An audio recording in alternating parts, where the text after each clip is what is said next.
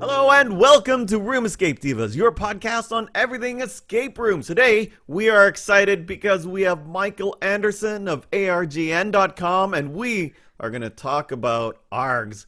Woo! My name is Errol. Amanda. I'm Ruby. I'm Mike, and we have a baby here that's crying. And we have Gwen, the fifth diva. Yay! Ah, the fifth diva. That's that's perfect. And Yeah. welcome, Michael. It is wonderful to be here. Now, I think my first question is going to be: Is would you rather be called Mike or Michael? Uh, Michael is perfectly fine, and having a Mike also on this call makes things even easier. Okay, so I shall call you Michael, and then we'll call the diva Mike Mike, and that'll be great. now, now I think I want you to tell a little bit more about yourself and and about argn.com, but don't go too much into like huge definitions because I think we want to learn more about you first, and then we're gonna go and delve into the insanity known as ARGs. Args. Yeah, no, absolutely. So, um, short version of it is I'm Michael Anderson. I've been running ARGN.com for uh, a little over 10 years now, I think. Um, and a lot of it is just writing about what does it look like to tell stories that are crossing channels and that a lot of people are dealing with at the same time.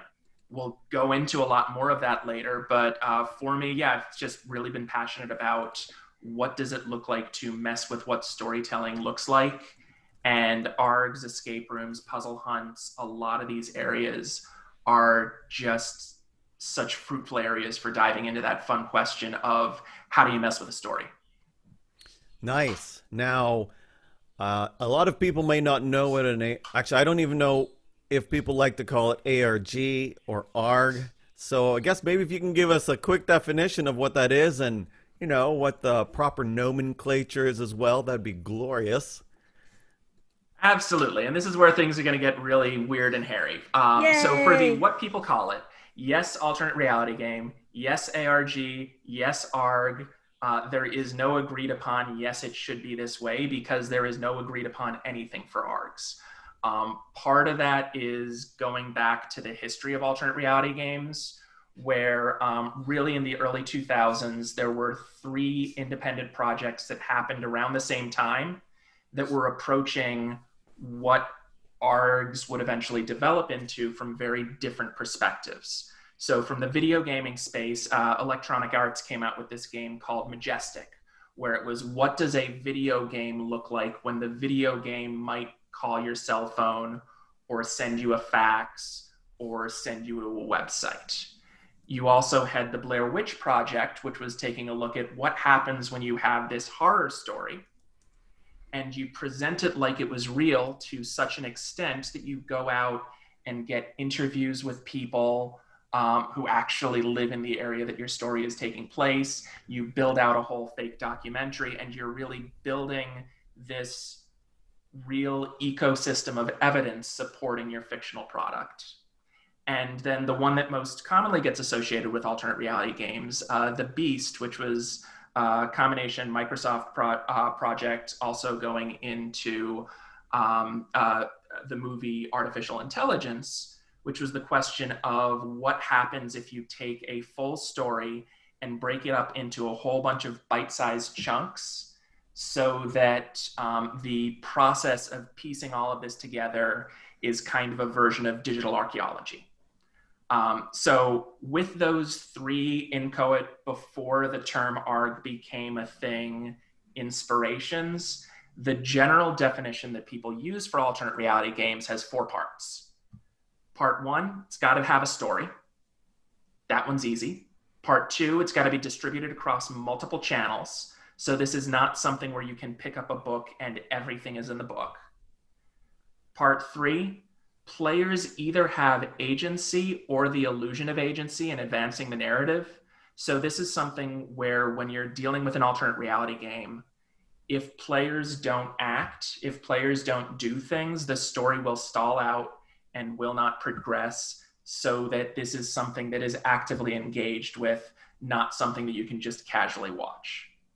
Uh, final one is the weirdest and most simple one at the same time, which is um, the concept of this is not a game.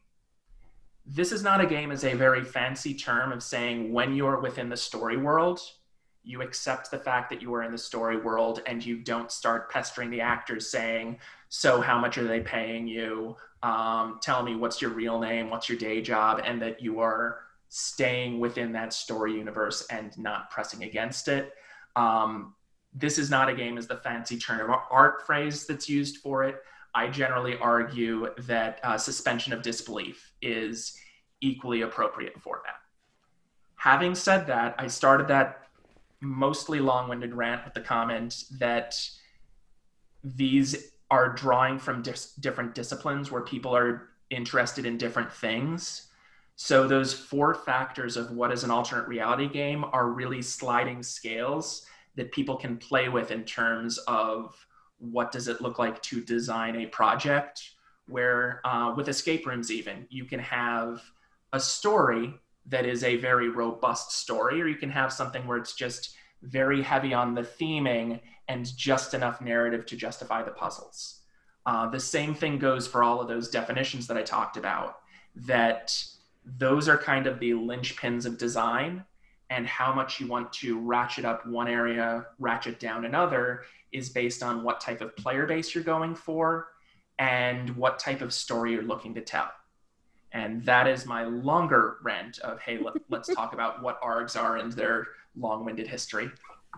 It's interesting because if you ever go on, I can't remember what the subreddit is called. It's like one of the uh, ARG subreddits. There's probably a lot of them, probably hundreds of subreddits but you know somebody would post oh this is my arg and then you will have people that say no that is not an arg and so i can imagine even within the community i mean as vast as it may be that there are a lot of people arguing uh, even now about what an arg is and so you came into argn.com. How, how did you get started with that? And what does argn.com do or what does it cover?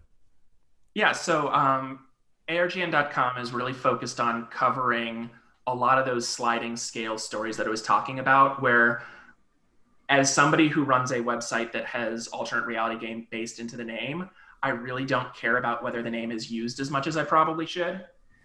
But uh, from the functional standpoint, we talk about these stories that are participatory in nature and that are largely dealing with having those stories branch out in interesting ways. Uh, now, that can be anywhere from some of the more interactive web series, going into immersive theater, going into escape rooms, going into puzzle hunts. Um, so, from the what do we cover, that's what we now cover for the how I got into it, uh, ArgNet actually predated my involvement with it. That I joined up with the site around I want to say 2007, where um, back when I was in college, I was watching the presidential debates uh, and having a floor party because I was the kind of nerd that would watch the presidential debates and have a floor party. And this was the Arizona debates, um, and something really struck out as odd for me where in the background of these debates, um, they have these glass windows, and a bunch of students were holding up this sign with a gigantic cartoon bee on it. And I, I was trying to figure out what on, what on earth is this protest? Is this some sort of environmentalism thing? Uh, what's going on? Luckily, a day or two later, I'm checking the New York Times, and they have an article about the debates and specifically these groups of students that were protesting that weren't really protesting. They were kind of advertising this alternate reality game that was going on for uh, the Halo 2 video game called I Love Bees. And I Love Bees was a just absolutely crazy project in terms of taking a story, splitting it out in multiple parts, and they had a six hour audio drama that was divided out through 30 second payphone calls that these players needed to go to payphones to pick up the phones to answer to unlock audio clips. And then they need to piece it together and figure out this whole narrative of what is leading up to the launch of Halo 2. I discovered all of this just watching political debates and then reading an article that told me, oh, hey, there's this really cool thing out there. So that got it on my radar. Um, started following it passively for the next couple years, and then uh, when I graduated from college, I taught in Japan for a year. And while I was over there, just to make sure that I could still continue to speak English and engage with people in a language that's my native language, I started playing an alternate reality game, reached out to the then owner of the site, John Waite, and said, Listen, can I write an article about this game that I'm playing? Just want to do a one off. Uh, that kind of spiraled into taking over the site a couple years later, and then just writing and writing and writing about this area that I'm really passionate about. So basically, what you're saying is that watch out if you get involved because eventually they're just going to make you take it over. No, I absolutely the hey, can I do a guest spot is one of the most dangerous decisions you can make in your life. Before you know it, Michael Anderson, you might be running the Divas. so you started your. Do you know what ARG that was? The one that you wrote up? Oh, you probably do. It was your first Uh, one, yeah, right? so the first alternate reality game I wrote up was a project out of Texas called Deus City, which was actually a college professor as part of his dissertation was saying, what does it look like to design and break down an alternate reality game? So he created this massive, largely puzzle-based experience that was about uh, alternate universes.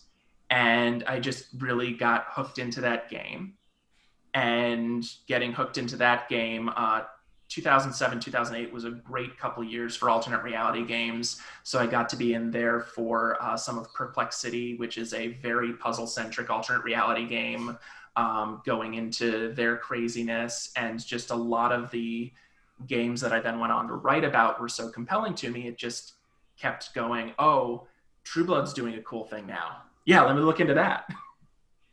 So, what would you say for people who are listening? And right now, we're talking quite theoretical, so it might be hard to understand it in a practical sense. So, if you were to compare, let's say, what you would expect out of an ARG compared to an escape room, and even compared to like a puzzle hunt or an immersive story that you'll find, right? Because I know that there's a lot of lot of lines there that cross and it might be hard to delineate but what would you say michael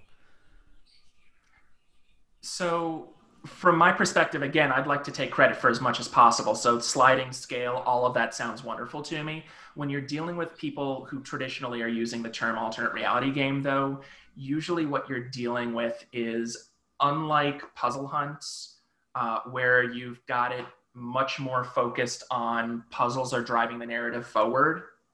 It can be literally anything as serving as those gates for storytelling. And when I say gates for storytelling, uh, one of the early lessons that the Microsoft team learned when they were making the Beast is the reason it was called the Beast is when they initially created it, there were just an inordinate number of assets that they created for this story, going through websites, phone calls, everything. And they developed all these assets thinking, okay, it's probably going to take players like two or three months to go through all of this stuff that we put online.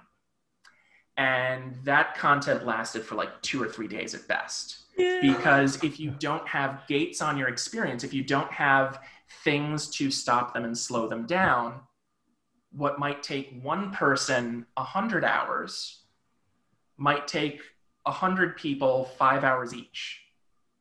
Right. so, uh, one of the core elements in most game design, most puzzle design, most storytelling design is what are the artificial breaks on the system that you introduce to slow people down a little bit. Really hard puzzles are one of those breaks in the system. So, uh, for the puzzle hunt community, they are used to really hard puzzles that might be designed to be time sinks for very big teams where it'll take 20 people eight hours to go through this puzzle.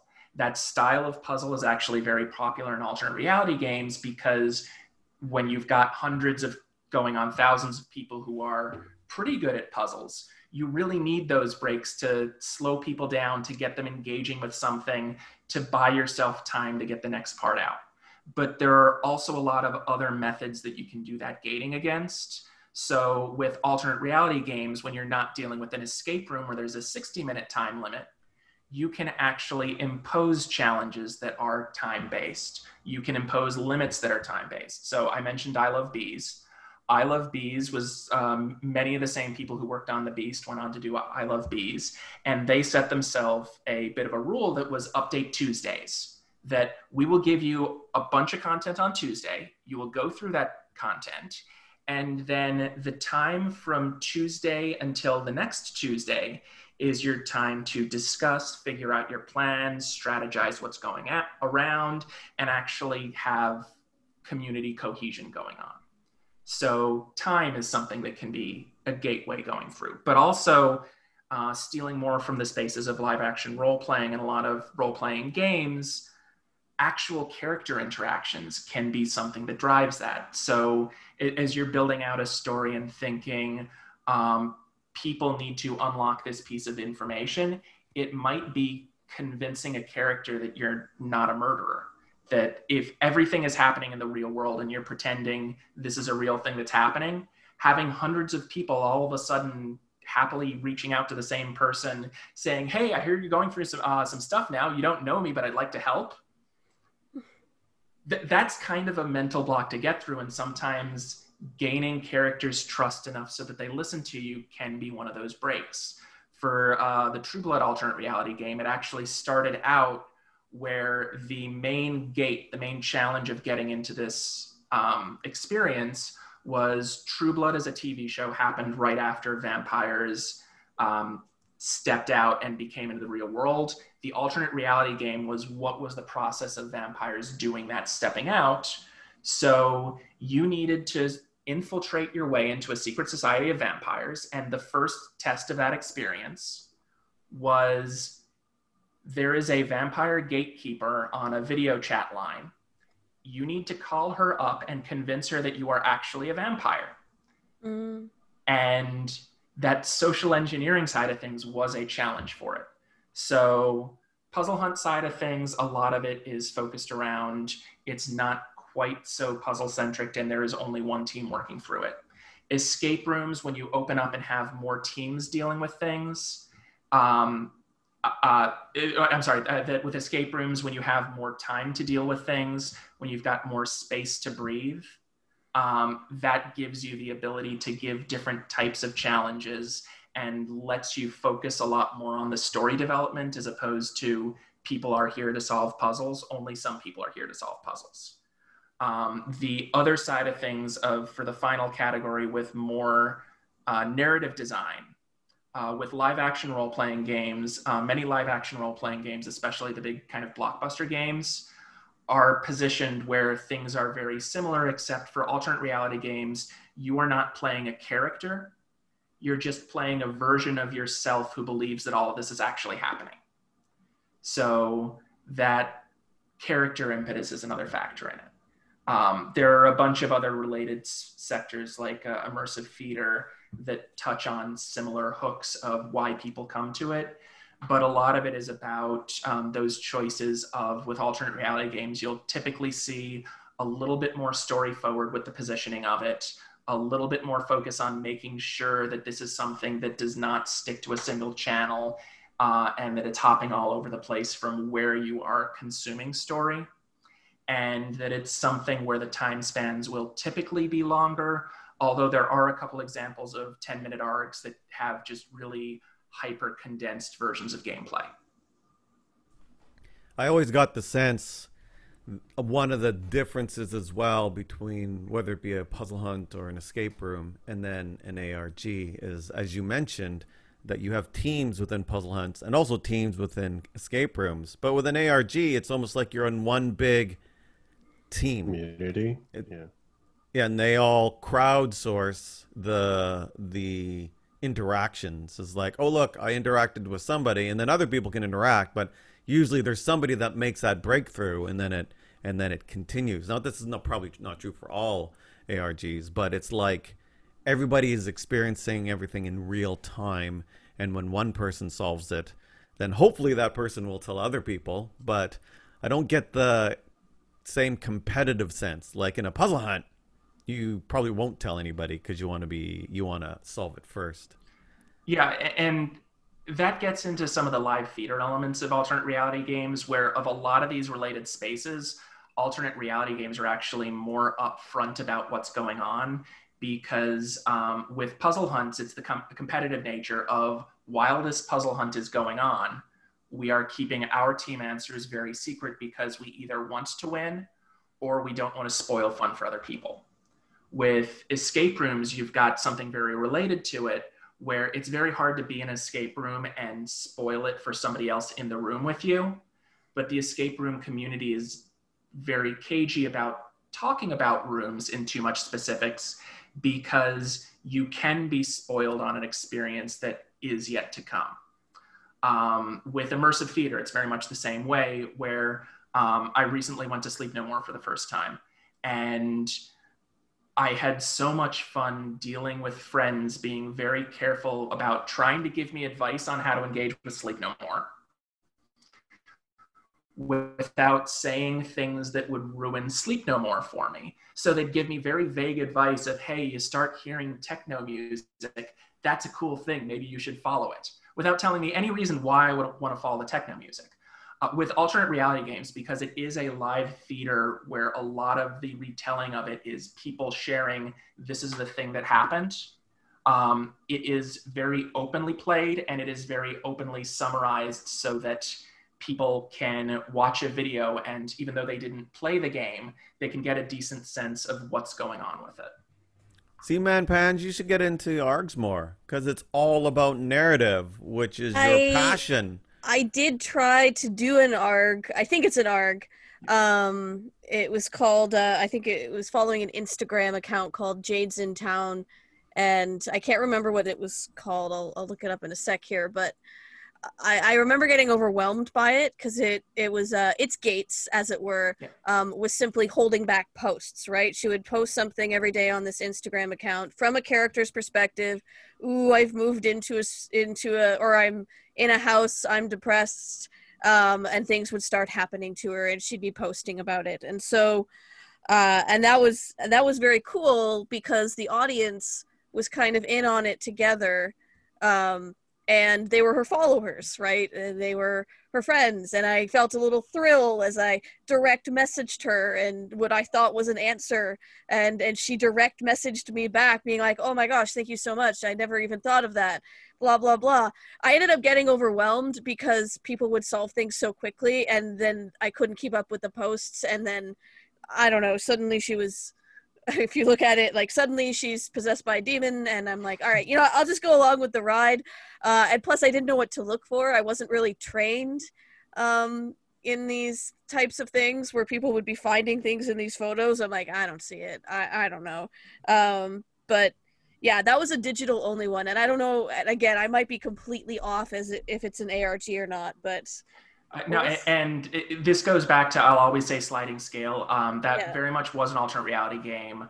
Um, but what was also interesting about the experience is I don't remember the production team behind it, but I vaguely remember that they came from the immersive theater side and background. yes, yeah, So there were elements, uh, and every game kind of has its own norms about what people will share, what people won't share. Uh, for the first couple days of that game that I was playing, I was seeing this is something that was playing out very much like a puzzle hunt that was done in public. yeah, where- yeah, Um, people would individually tackle the challenge, uh, the challenges, the puzzles, and because this was more puzzle centric, they wouldn't necessarily share those answers for the puzzles. Yeah. Um, and part of that meant that for that particular community, the balance they found was very divided between is this a single player experience versus is this something collectively done?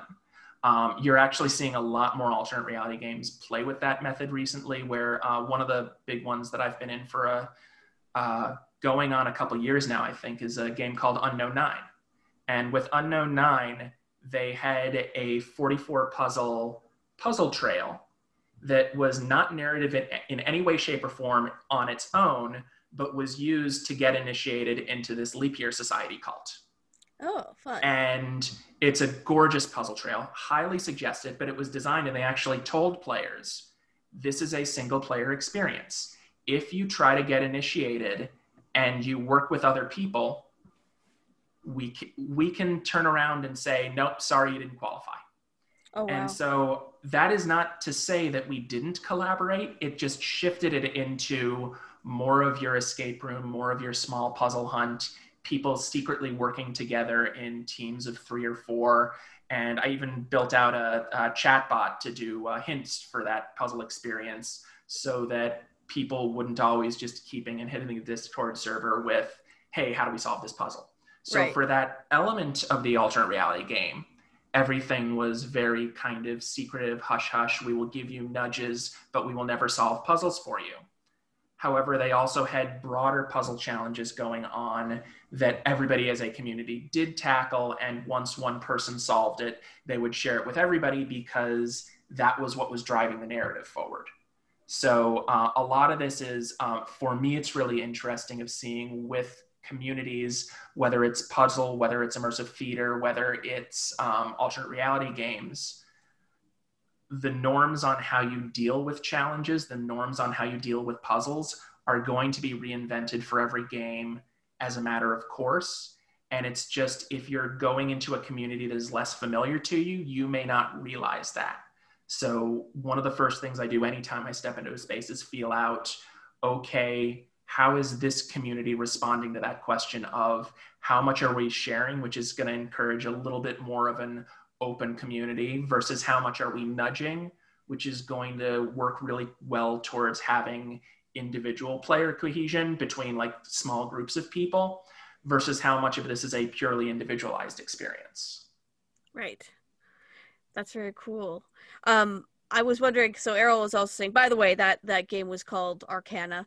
Um, so if you want to look it up, um, I was also wondering because for the non-digital ones, and uh, what a lot of what kept me from ARGs, I think, was the idea that a lot of it is very localized. That you would need to go to a physical space uh, to either get something or find something. Um, I'm not sure uh, how often that comes in. I think that was my image of an ARG, like from a couple of years ago when I first heard of them. Uh, and so I thought, well, uh, clearly I can't play anything because I am never, you know, I don't live in this city. So what's the point? Um, but I guess it kind of on the flip side, it could be that collective consciousness thing where everybody's kind of working together. Somebody might find an answer to a puzzle. Somebody else in a city might go running to get that that clue. I- Um, I'm not sure if you can comment on that or anything, or I might just be completely off base with that assumption. No, uh, this is very much um, both part of the perception and to a certain extent part of how they function. Where one of the big appeals, especially in the early days of alternate reality games, is these are games that can extend anywhere. So there would be um, oftentimes missions coming up in games. The, the one that's for me the most amazing example of, oh my goodness, this happened was for uh, the Dark Knight movie. Um, there was an alternate reality game called Why So Serious? And my favorite spectacle based puzzle for that is at one point um, they had um, the uh, calendar man style puzzles where every holiday you'd have a different ra- round of puzzles and challenges. And for one of these rounds, you finish up and you're told, here is a list of a couple dozen bakeries around the country. Send one of your players to that bakery and have them ask for a cake for Robin Banks. And when they pick up this cake, it would have a phone number written on the top of the cake in icing. Oh, that's fun. so at this point, players pick out their phone, dial the phone number, and the cake starts ringing. Because what they did is these were two layer cakes. They um, took burner phones, shoved them in between the two layers, and had that surgery go in soon enough to when people got there that the batteries didn't run out. And the conclusion of this challenge was you're getting a burner phone that you need to keep charged to find out when the next section of the game is happening. wow. Um, but for the most part, and this is actually where ARGs bleed in in very interesting ways with immersive theater and escape rooms, is a lot of times uh, most of the alternate reality game would be something that's accessible for everyone. and they would just have these moments of spectacle and these moments of craziness where things might extend out and people who happened to be in the right area got to be the superheroes who could solve it for everybody or even um, there was at one point a twitter account our dead drop where because so many different places could come up from it we just came up with a database of players who were saying i would be willing to go out and do something stupid for a game, even if I'm not playing it, because I would like to help other people if all of a sudden Chattanooga becomes the place of the moment where we need somebody in Chattanooga, we need somebody now. Um, having said that, um, for the most part, alternate reality games weren't really location specific, although uh, Toronto actually had one a couple years back called uh, Biologic, where there was it was very much focused on live events with digital running in the background Mm. um, with immersive theater, a lot of what immersive theater does is it takes the concept of the alternate reality games and it condenses it down and limits it to a specific physical location. So with immersive theater, with escape rooms, even escape rooms are taking that concept of how do you take a story, chop it up into different parts and puzzles, and build that out as an experience. Escape rooms take that idea and shove it into even smaller than a city, even smaller than a building. We're going for a room or a series of rooms where that this is going to take place. So uh, a lot of it is just about the mentality of with puzzle solving with alternate reality games, you're not necessarily going in to be the person to solve the puzzle. You're going in to be impressed with, oh my goodness, look at that amazing puzzle. I'm so proud of us for solving it with the live event features, it's not necessarily going in thinking, I am going to be the one who gets to do that really cool thing, but it's getting that vicarious thrill of, oh my goodness, look at that amazing thing that happened. I like the ass. I like the fact that you have a database of ARG agents that you can call upon to That do would things be for fun. Yeah. I do not have that database, but uh, yeah, there's still a couple of those out there where uh, when weird things come up in particular cities, there is the unofficial hit list of kind of knowing who do I know in the area who is up for weird. And there is the official list of back when uh, Unfiction, which uh, Unfiction was the main uh, online forums that was discussing this type of game. Unfiction would go out and have this hey, are you interested in being a player to get mailings? Put your name on the list. You might end up getting, getting a trailhead to launch the game. Are you interested in phone calls? Put your phone uh, number in the database. You might get phone calls. Uh, luckily, that the internet and the world has changed enough that I'm kind of glad that list is harder to find now. But um, yeah, th- this is something where a lot of the people, particularly from the active side of things, since they're interested in chasing that, uh, like um, to give you a very concrete example of a weird thing for me, is um, earlier this year, uh, one of my friends got mailed an extremely creepy doll in the mail Oh, uh, wrapped in a whole bunch of really old newspapers. Uh, now, I thought this was cute. I didn't know if it was an alternate reality game or not because nobody goes out holding a banner that says this is an alternate reality game. But I wrote an article saying, hey, um, just in case, please don't send me creepy dolls. Um, this, this was a bit of a mistake because about a month later from writing that article uh, at my work address, um, I ended up getting mailed a box Oh. with a plastic hand with Zodiac Killer letters written on it, holding a tiny little air plant. Now, technically, they followed my instructions. They did not send me a creepy doll. They sent me a creepy monkey's paw that Right. if you translate what's on the hand, it spells out the website for this experience, 10parcels.com. And 10parcels.com as an experience is completely based around there is a series of these 10 really creepy but cool mailings that are going out that are going to be kind of telling a story, but are definitely going to be creeping you out. That's. I think I remember seeing that post. I, re- I actually remember seeing scrolling through it and being like, "What?" I'm. Yeah. It's funny was- that you were saying earlier that you know ARGs don't don't tell the world that this is happening. Also, in the ARG subreddit, I always see is, "Hey, I think this might be an ARG, and then they'll link to it, and they're not really too sure. And so it's like you have to hope that somebody stumbles upon it if you create one. Well, to a certain extent, I agree with that. To a certain extent, I disagree with that. Where I think um, this goes back to how this is not a game is used, and how this is not a game really should be approached. Uh, with the phrase "this is not a game," some people come up with a very uh, conservative stance of it doesn't just mean that you don't throw the fact that it's a work of fiction in characters' faces when you're interacting with them. It's that you, as a company, you, as a creator, can't tell somebody that you created something until after it's over. So, of course, if you're doing that, it's going to be impossible to find stories.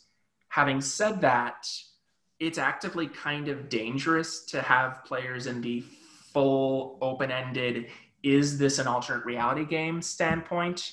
Because when I was talking about suspension of disbelief before, when you're dealing with suspension of disbelief in alternate reality games, when I read an article about somebody being kidnapped, if I think this is real, I'm calling the cops. If I am, and at one point I got sent a YouTube video of somebody waving a gun around and saying, I just killed a man. I was pretty sure that was fiction. So I didn't immediately report that uh, to the authorities but it was something that the question of is this an ARG or not was severe enough that I didn't end up writing about it because for me, in order to safely step into those areas where I am accepting this as fiction and I am acting as if it was real, I need to know for sure that it is actually real. And that comes up with phone number puzzles all the time. Where uh, one of my favorite worst examples of this is um, not for the I Love Bees alternate reality game, but for the Halo ARG that followed that, at one point there's this uh, janitor account that gets an Xbox account profile. And with Xbox accounts, they've got uh, nine numbers in what the Xbox ID is. So a bunch of the people in the player base thought, well, nine numbers is just one number away from being a phone number. Let's try the 10 phone numbers that you would get of just adding a digit to the end of the number and see what we get. Turns out, and this is amazing, one of the phone numbers they called triggers um, a red versus blue audio clip. Now, I don't know if you're familiar with red versus blue, but red versus blue uh, is um, a web series made by a company called Rooster Teeth that is a Halo machinima. And so when people who are Halo fans come across a phone number with a voicemail that is from people who are big in the Halo fandom think, oh my goodness, we found it. We need to get through to this guy to talk to him. Unfortunately, this guy was a college student who was in class and his phone's blowing up with thousands of messages. Luckily, he, he took it perfectly fine. He thought it was hilarious. The fact that he didn't know that the ARG was going on, but the fact that he had the red versus blue um, voicemail obviously meant that he was part of the target audience for this. But when you don't know if something is real or not because of the repercussions of getting that assumption wrong, I generally caution and I always behave as if it is true until I see that element of this is fake, because this is something that if you as a creator and even you as a player are uh, irresponsible, that it starts getting into either harassment or danger uh, territory. Right.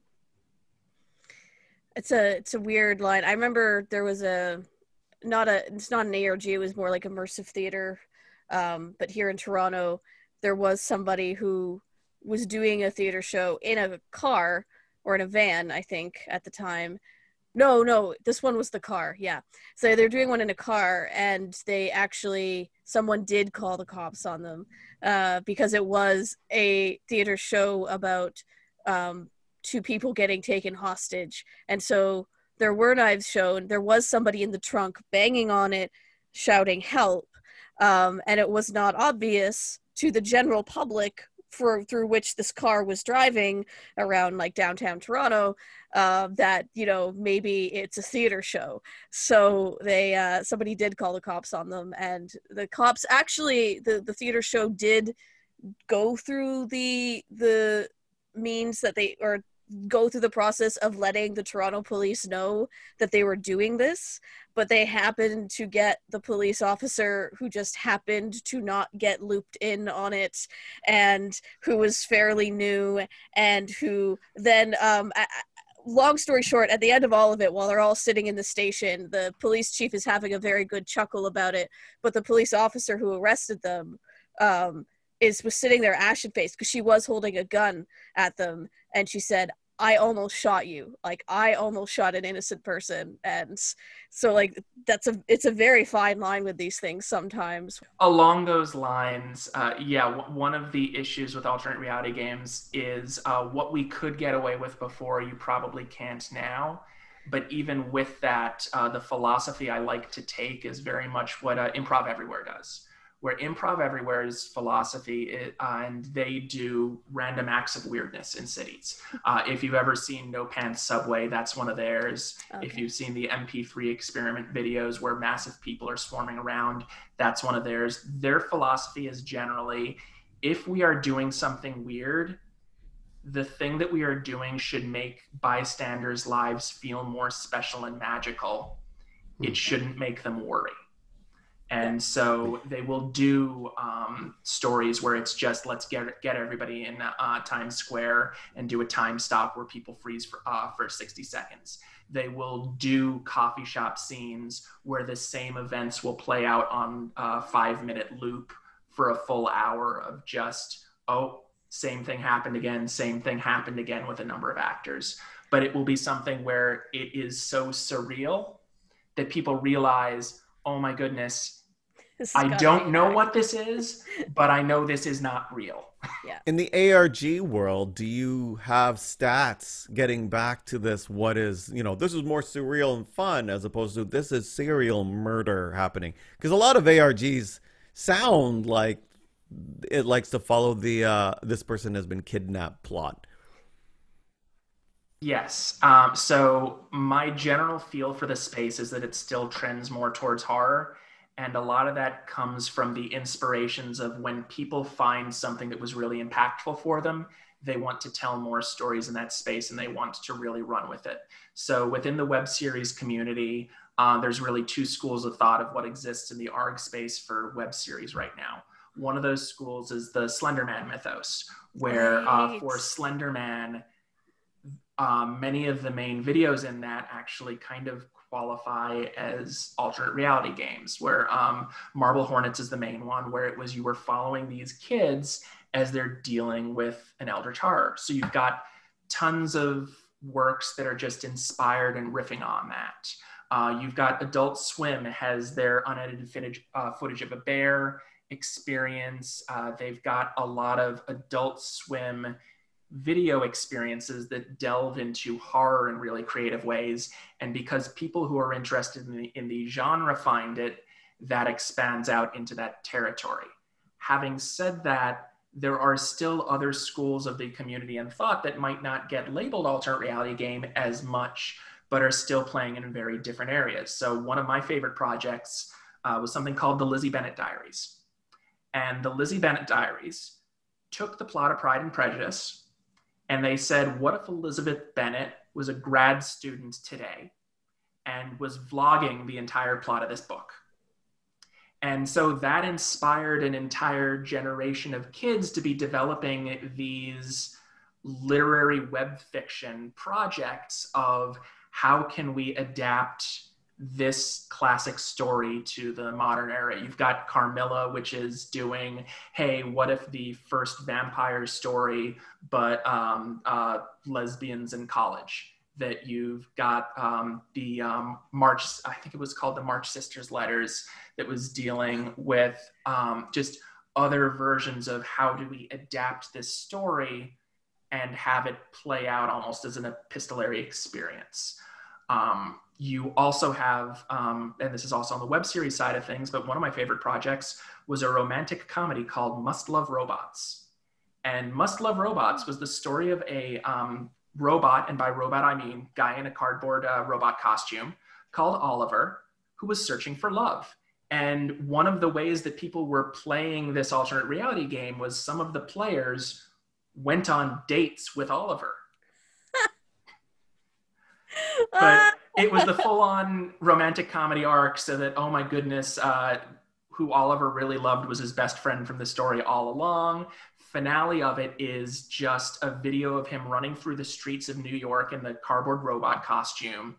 And the backing audio was all of the players who called into this number offering encouragement to him telling him go after her Oh, don't leave nice. her and so that's one of those areas where the final challenge was call in, but you've got a plot that's romantic comedy. So, um, yes, for my druthers, I'm not actually that much of a horror guy.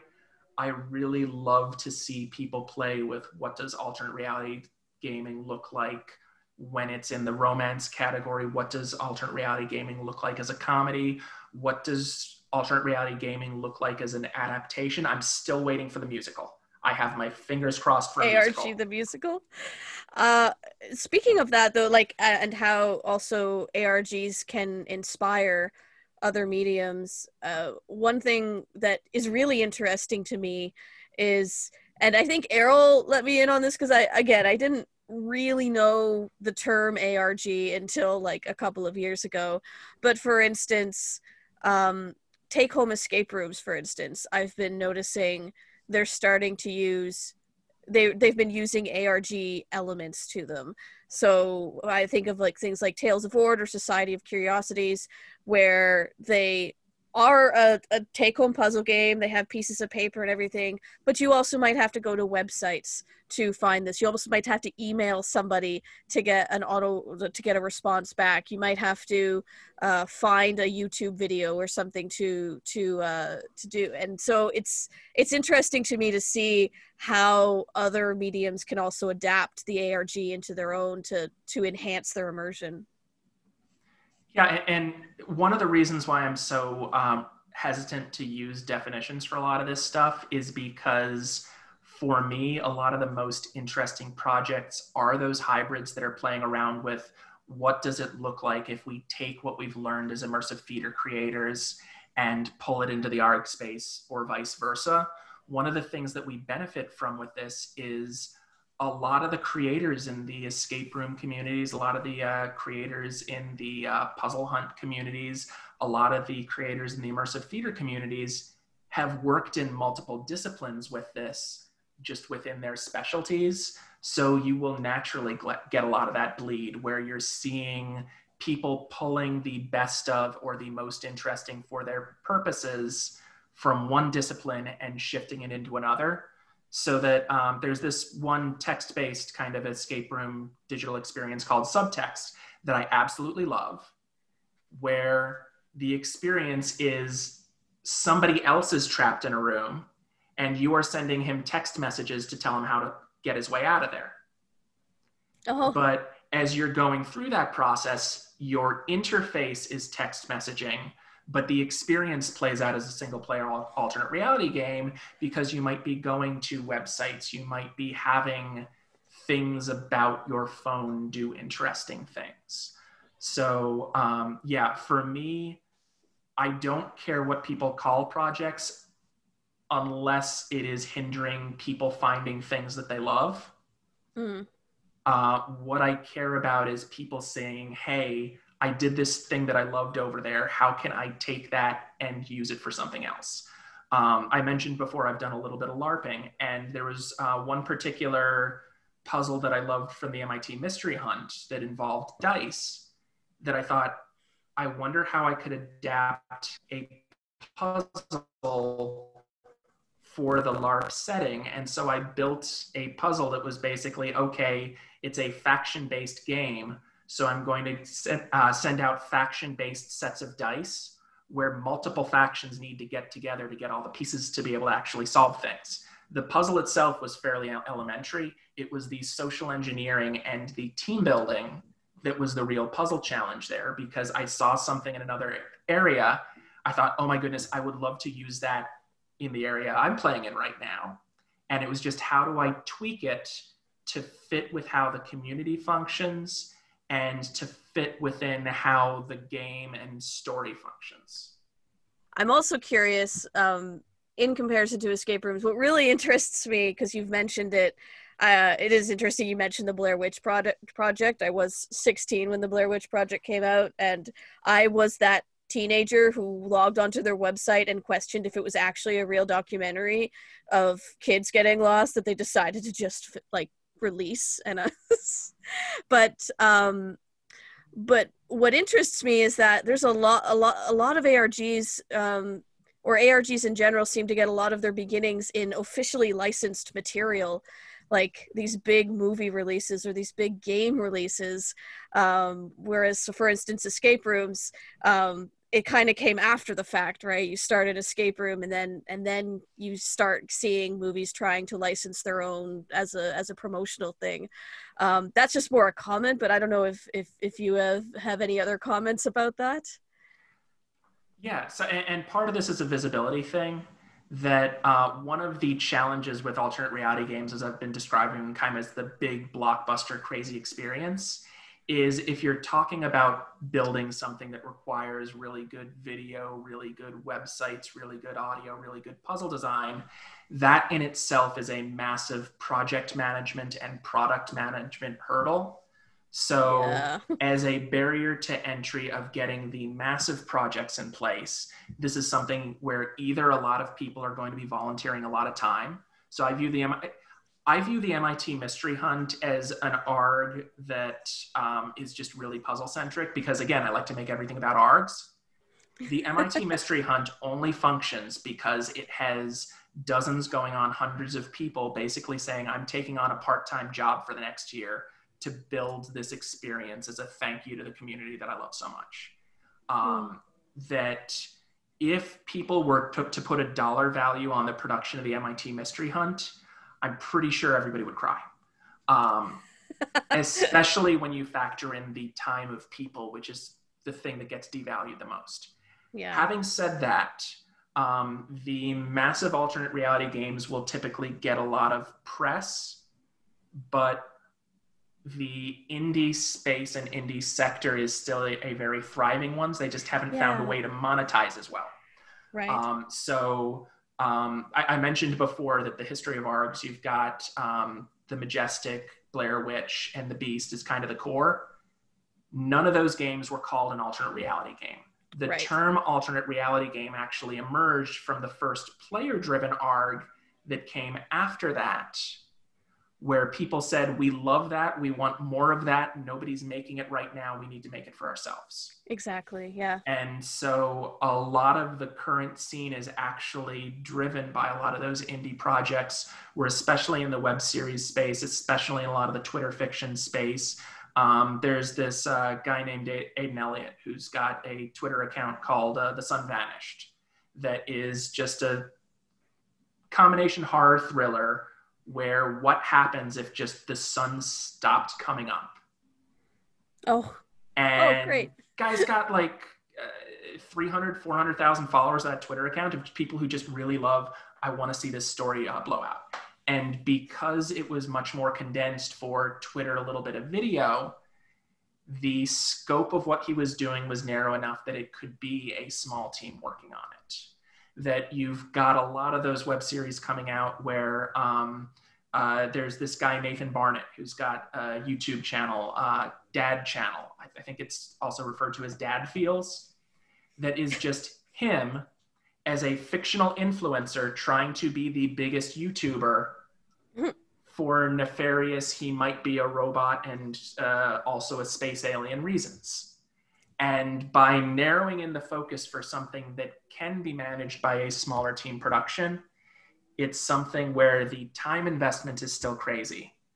But for a lot of the ARGs, you, as long as you're willing to swap out time for other resources, you can do very low budget financial outlay projects that still feel very big it's yeah. just you know you're investing that time in it. And sometimes uh, those people are going through and specifically pitching hey look at this cool thing that i did. You can pay me to do that in the future. Yeah. That's true. It's also really hard because you need a lot of if you want to deliver it through different mediums as michael was saying then you need access to a lot of different mediums. Yeah. And so, for example, if you're calling phone numbers and emails and websites, then you, you need access to that. And then, uh, you know, so if somebody offers you a website, you can put it on my website, and then you find out it's in Squarespace, and it's like, oh, no, that means I'm gonna, I can, you know, and then it just becomes complicated. I mean, you know, this is the problem we've had. It's like we should try to make it more expansive for this little mini ARG, and then it's just like, oh, it's going to be really hard because now we have to get buy-in from more people. And as you can imagine, if you don't have a lot of time, when you add more and more people to the mix, that exponentially just makes it longer and more difficult yeah. to get to get to get it going. Well, yeah. And for my side of things, I have never made an alternate reality game myself. What I do though, because I do like experimenting with how do you play around with medium in, in weird ways, is I do what I refer to as shenanigans, where um, uh, I think it's two years ago now, I found out I would only need to pay 65 bucks to take out an elevator ad in the office that I worked in. One day, just having that presence for a couple hundred people I work with and a couple hundred other spillover people who would just see it. So um, obviously what I did was I uh, registered wannamakerghosts.com and created an unofficial ghost hunting society for my office. At that point, just one weekend, I went in with a video camera, filmed a bunch of fake security footage of me running around the office with a white sheet over me, intentionally really bad. And yeah. yes, I am lucky that people didn't come across me and think of other reasons I might be running around an office in a white sheet. Um, but it was just a very short narrative where there's maybe a five minute experience built out, but it was testing can I use this channel in an unexpected way? Um, when I had some co- um, some coworkers convinced a pet adoption agency to bring in a puppy to the office, and this made me so happy that I wrote a resume for the puppy to try to get him adopted. so a lot of it is about as, as we're talking about alternate reality games mentally we're thinking, oh, it has to be months, it has to be years, it has to be really long. This can be as short as minutes, and this can be as short as two or three hops of channels. It's just what you're trying to do is delight and surprise. And the more time you give yourself, the more resources you give yourself, the further you can go with the story. Exactly. Ah, time. That's a wonderful ah, thing time. to have, eh? so I had one other question here. Um, so for myself who would like to get more into ARGs, do you have any advice for anybody who would like to try playing them? Apart, well, obviously going to uh, to ARGNet to see you know all of the articles and all of the stuff that's out there. I think my biggest question for anyone looking to get into the alternate reality gaming space is going to be what part of that space excites you the, mo- the most because with a lot of alternate reality games for the traditional live theater version of it where it's playing out in time i can tell you hey there's two or three projects that are going on right now that are amazing. But more than that i can point you to things that are arg like that are always around to say hey listen if what you're looking for is more of the puzzle based experience of an alternate reality game and you don't really want, want to deal with the community then there's games like The Black Watchman, which is a Steam game that's a single player experience made by a company called Alice & Smith. Uh, and for The Black Watchman, it's a series of missions that works like a puzzle trail, except the narrative is much stronger going through it. And some of the puzzles aren't puzzles, they're social engineering they are um, finger quotes hacking that it's going for different routes of what does a puzzle look like and that'll give you a good feel for how do you broaden your puzzle horizons. If what you're interested in is story then there are really good books that come up with the illusion of alternate reality games and give you the feel for that without actually doing it. Um, curtis chen has a book called waypoint kangaroo. Um, you may recognize the name curtis chen because yes he's one of the Puzzled Pint guys and knowing that he's one of the Puzzled Pint guys, yes, there is a puzzle hidden on the cover of his book that if you go to his website unlocks a puzzle driven prequel to his book that again single player experience. If more of what you're looking for is the community side of things then no, it won't necessarily be getting at the narrative elements of alternate reality games, but a lot of the augmented reality games, the um, uh, games like Niantic with uh, Pokemon Go, with Wizards Unite, involve forming up teams, going outside and working together on tasks ranging from very small tasks to massive tasks on the uh, Niantic side of things with uh, Ingress. Uh, if um, so, story is one of the hooks, community is one of the hooks, puzzle is one of the hooks, and uh, if just people playing around with media in different ways are really what excites you. That's where you turn to a lot of the Adult Swim products, where for Adult Swim, they've got a series of just massively creative experiments, largely coming out of the same studio whose name I forget, like unedited footage of the bear, that starts out with a pharma ad and mm-hmm. turns into just this wildly crazy and creepy experience. So a lot of the what should you do if you're interested in alternate reality games is delve into what type of experience are you chasing. Um, at the interactive side, this isn't around anymore, but uh, one of my favorite projects that was just, oh, that's weird and fun is Jane McGonigal, who worked on a lot of the early alternate reality games, made this experience called Top Secret Dance Off.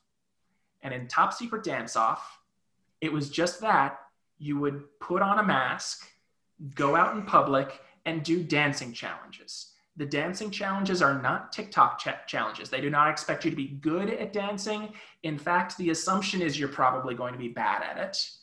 But a lot of that experience was based around hey, can we get people to go out and be silly in public and kind of just reclaim some of the public domain, some of the public space for people as opposed to just that place that you walk through. Cool.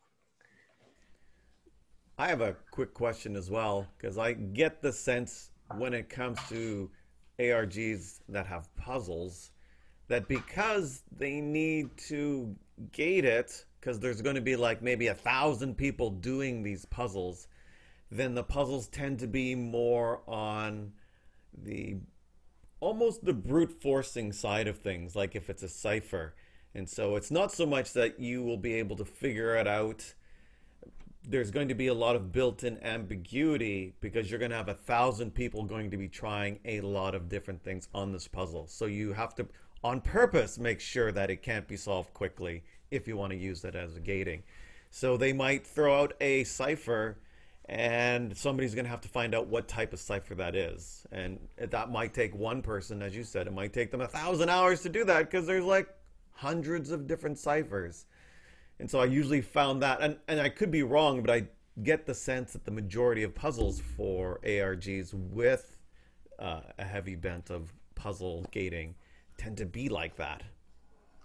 Oh you've got me into puzzle snob mode. You've been waiting for this. Um, the challenge for me with alternate reality games is people often overestimate their ability to create puzzles Ooh, because they've too. seen puzzles. Creating an elegant puzzle, period, is ridiculously hard. But as you're dealing with a medium that's as focused, if not more so, on the storytelling, sometimes you have people come into the space who are amazing at uh, puzzle creation and i will immediately follow them and obsess over them because oh my goodness this person gets it because the puzzles do get to be a little bit more nuanced. But a lot of times when you are creating for okay this needs to be hard if you don't have that experience to make it hard but fair which is very hard experience to get you're making it hard for the sake of being hard. So um, uh, one of the very common things to come up with uh, in alternate reality games, as you mentioned, is going through what are literally all the cipher types possible, and okay, um, is making somebody learn how to how to do an Enigma cipher hard enough to buy me a day for it'll take a couple hours for this uh, this group of people to get through the puzzle. Um, what that often devolves into is there are certain puzzle tropes that are hard for the sake of it's not easy to detect them and it's not easy to work through them. So steganography, which is hiding words or even other images in images, is something that comes up a lot. Uh, a lot of the base 64 ciphers are things where uh, I was talking with somebody over direct message earlier who was saying, Hey, I came across this uh, code that one of my players sent me, and I don't know how to solve it because he wasn't from as much of the ARG puzzle, puzzle community. I looked at it in five seconds and said, "Oh yeah, base 64. Here's the uh, Google Drive link they're giving you." Because when it gets used enough, the thrill of solving the puzzle is lessened for just recognizing, "Oh, this is a shift cipher. This is a um, uh, base 64." Where I think the puzzle hunt and puzzle fan community is a lot more advanced in this regard is they've gotten very creative in using those common puzzle tropes but hiding the fact that it's there a little bit better so uh, i will never get tired of semaphore puzzles there's just so much flexibility you can have with semaphore puzzles of doing a how are people holding their flags puzzle that is actually using flags people keep getting creative with that and doing brilliant things with it. Um, with a lot of the more base ciphers, most of what you can do is just chain them together and say, okay, let's go from Vigenère to shift into base 64 into binary and see how many of those we can just combine layer after layer after layer to give you illegible results that still force you down the next road of okay here's how i translate that next layer of illegible results. So yeah part of it is um, yes puzzles will typically need to either be on the harder end or you need to build in checks into the system that encourage people to do it alone for certain parts or you need to have a mix of puzzles so that you have some puzzles that everybody can tackle and others that either you need the experts diving into or large groups working together to tackle. I've been thinking about the difficulty of puzzles uh, previously, mostly because I've been focusing the audience. So I've been trying to create puzzles that are more accessible to newer audiences. And that's that's always been challenging because even something like semaphore, you can't assume that anybody would know what that is. I had my first a couple weeks ago. I had my first. Okay, this looks like semaphore to me, and and my friends looked at me like, "What? What even is that?" I'm just glad I haven't memorized it yet. oh yeah. and especially when the audience for some of my puzzles tend to be the escape room audience and they're not used to a lot of different ciphers and they may still not be used to semaphore even though i have seen semaphore in escape rooms just not as often. You see you see braille and morse code a lot. Th- yeah. those come yes. up all the time. And oh pigpen. Pigpen's huge. Escape rooms love uh, pigpen. I, I do love pigpen. Pigpen is fun. Sorry. Sorry yeah but then after that then it gets more then you can't assume that they'll know it. And you also don't ex- you you know it's kind of hard to search for those things too. Like if you don't know it exists how are you going to search that this is a thing? Well and that's why and uh, this is the area where the mit mystery hunt obviously goes way overboard with the puzzles are extremely hard but they are also very fair with their hinting with the flexibility of alternate reality games giving you multiple layers, it also opens up the sort of educational component for that, where you can give people a hint of the language to search for that will lead them to the next step. And that phased and staged puzzle design, especially as you're dealing with harder puzzle design, uh, hard puzzle design, gets that educational factor in there. With ARGs, especially for the ones that are going uh, uh, in the neighborhood of months, there's also educational uh, onboarding that you can go through. Where, I, again, the, the main reason that I talk about the Unknown Nine puzzle and love it so much is because it's a series of graduated puzzles that teach you the tricks you need as you play through them.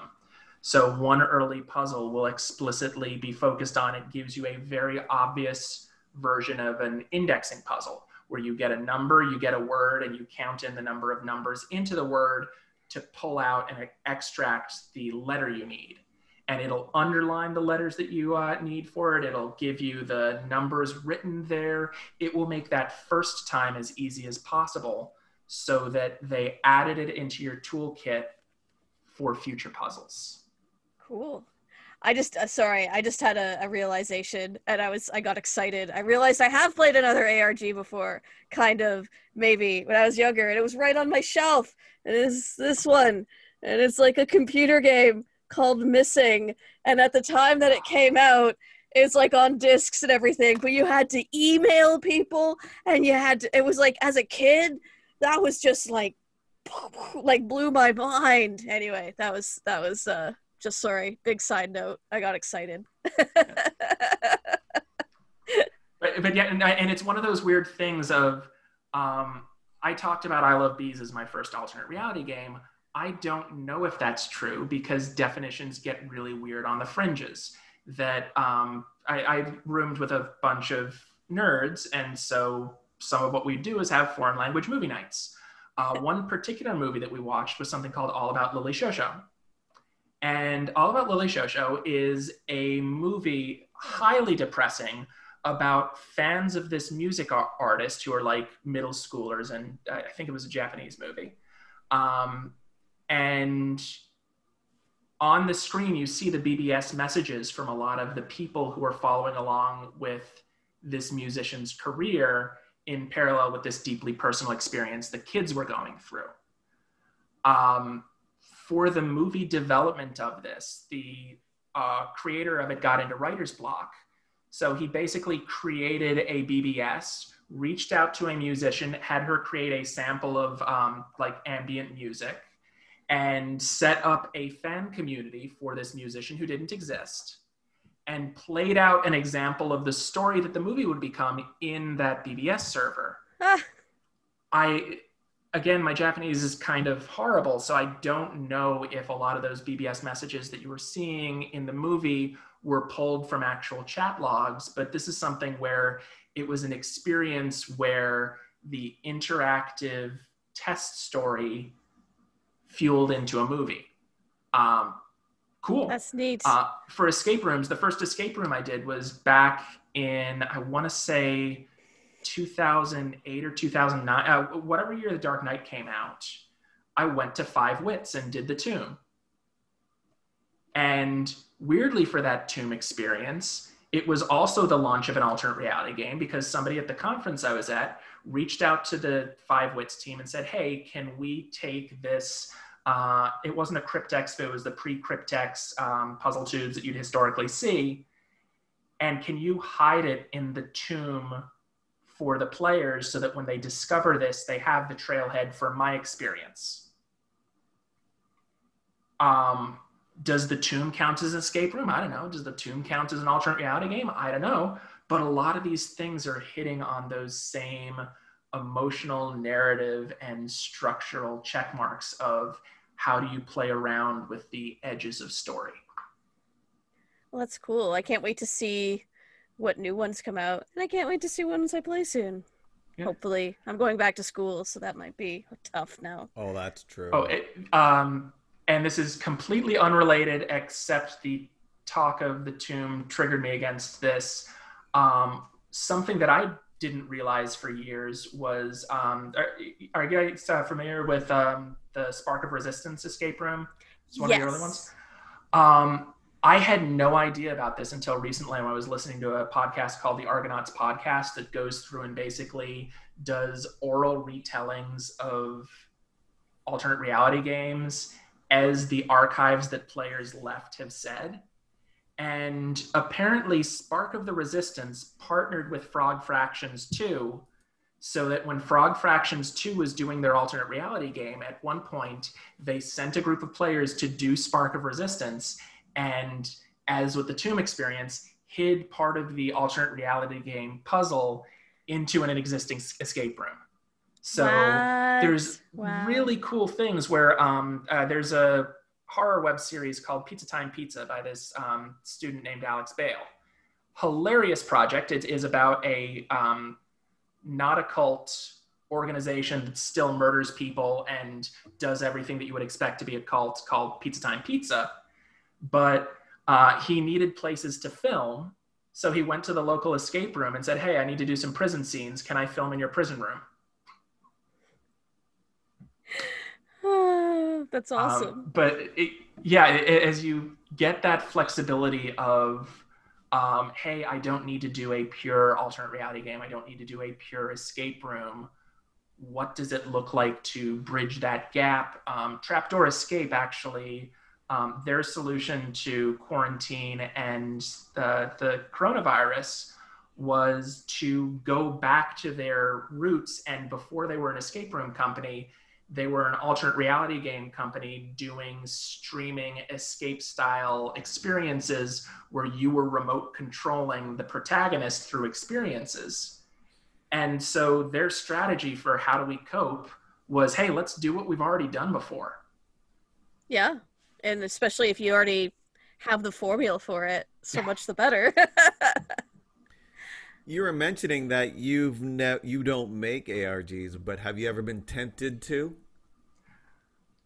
Not really, because for me, a lot of what excites me is more of the short burst side of things. So, unless you consider the Wanamaker Ghost experience that I built out, or I did an in office scavenger hunt where uh, hunting down and finding keywords uh, hidden at various parts of the office would unlock videos of me acting like an idiot.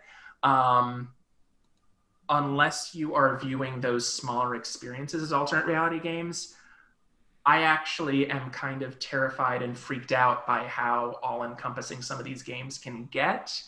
And I like having short bu- burst experiences. So for me, I would actually be much more likely to play around more with creating things like some of the uh, at home mailing companies, uh, like some of the uh, text based solutions that are giving you a small taste of it without diving in fully.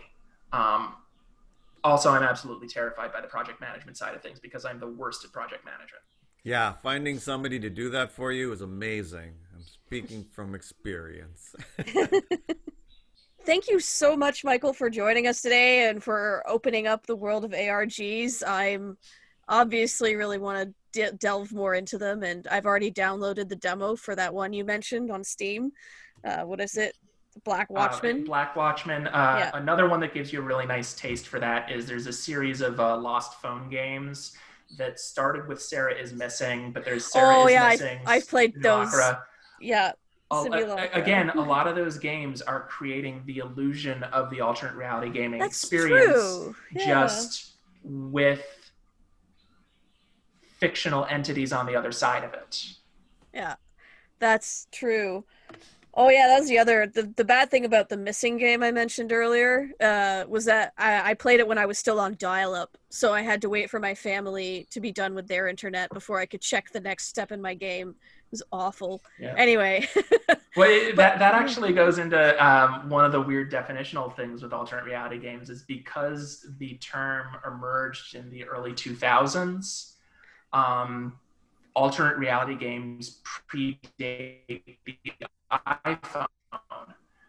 When we were talking about telling a story across channels, and oh, there might be some telephone going on, there might be some video going on, there might be some websites going on those were different channels because you were using different devices for it. Now, like with a lot of alternate reality games, Simulacra, that would be something where in the 2000s had to have been sprawled across a bunch of stuff. But because of the way technology has converged, it can be packaged into a single game, a single app, a single Yes. experience. yeah. Oh yeah, we could probably talk for another two hours on this. I could also say how Simulacra is the worst game to play when you're on a streetcar and there's scary things happening on your phone. Oh, no. um but um anyway but once again thank you so much for joining us and if people would like to find out more about args or what's out there they can go to is it arg dot argnet It is Oh. argn.com. And then because I am horrible at writing articles on a frequent basis, Um, longer form articles on argn.com. I will very frequently post updates of, hey, there's this new thing that I don't know anything about on the Twitter account for ArgNet, which is at ARGN. Great. argn.com. Fun. All right. Well, I will talk us out. Thank you so much, everybody. Thanks, Michael. Yeah. I can hear Mike's dog. Fun. Room Escape Divas is brought to you by Inverse Genius. You can day, go Michael. to inversegenius.com to find other fine podcasts just like this one. You can also email us at roomescapedivas at gmail.com. Uh, you can go to Facebook and click the like button on the Room Escape Divas Facebook page. Or if you're using Twitter, you could use the hashtag REDivas. Thanks, guys. Bye-bye. Bye. Bye.